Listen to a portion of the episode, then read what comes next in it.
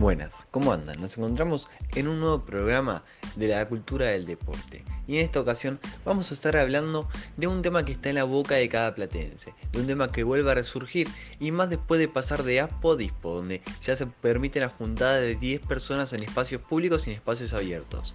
Y ahora, como ya hemos hablado en años anteriores, se vuelve a discutir el terreno público y privado del teatro argentino. Sí, un espacio que vuelve a ser visitado por los jóvenes, por, las, por los niños y donde se desarrollan actividades como el skate o los grafitis o el parkour. Es un espacio que en este último año ha sido un espacio de discusión por delimitar aquello de lo privado y lo público. Como ustedes saben, años anteriores se ha hablado de que teatro se tenía que vallar o no se tenía que vallar el teatro se terminó vallando.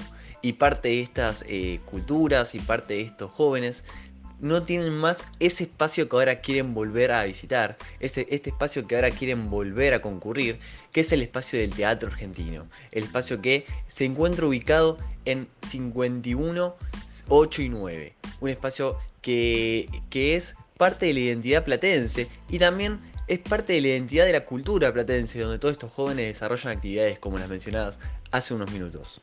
Ante esta nueva forma de expresión, también nos encontramos con los raperos, que han organizado torneos y competencias para visibilizar sus prácticas, obviamente muy acompañado por los grafiteros, por los skaters y la gente que realiza parkour.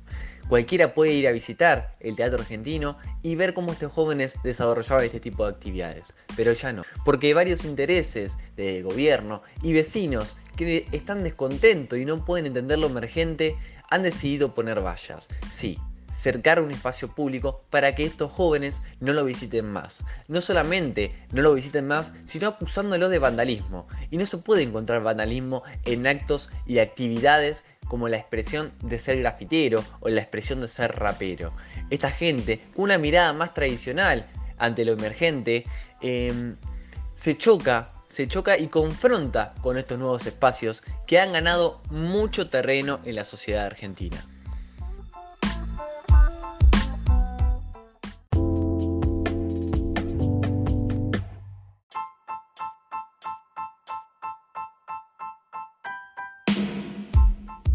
La cultura no se encuentra solo dentro del teatro argentino, sino también que se encuentra afuera, con estos jóvenes que utilizan esta forma de expresión como una herramienta política y que han puesto en discusión quién es el regulador del espacio público, el Estado y por qué nosotros no somos los que también podemos hacer escuchar nuestras voces, los que también proponen el debate de esto es nuestro espacio y lo queremos para expresarnos, para hacer grafitis, para rapear, andar en skate o hacer parkour.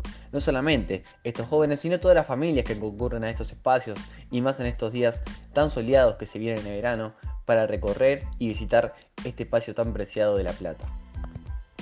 Este espacio que aún no ha encontrado una solución, que necesita soluciones más creativas, que medie entre aquellos vecinos con una mirada más tradicional y con los jóvenes que han participado y se involucran en la Plaza Seca del Teatro Argentino. Se necesita un diálogo para llegar a acuerdos y consensos sociales para convivir mejor entre todos nosotros. Y es así que vamos a escuchar la declaración del decano de la Facultad de Arquitectura y Urbanismo.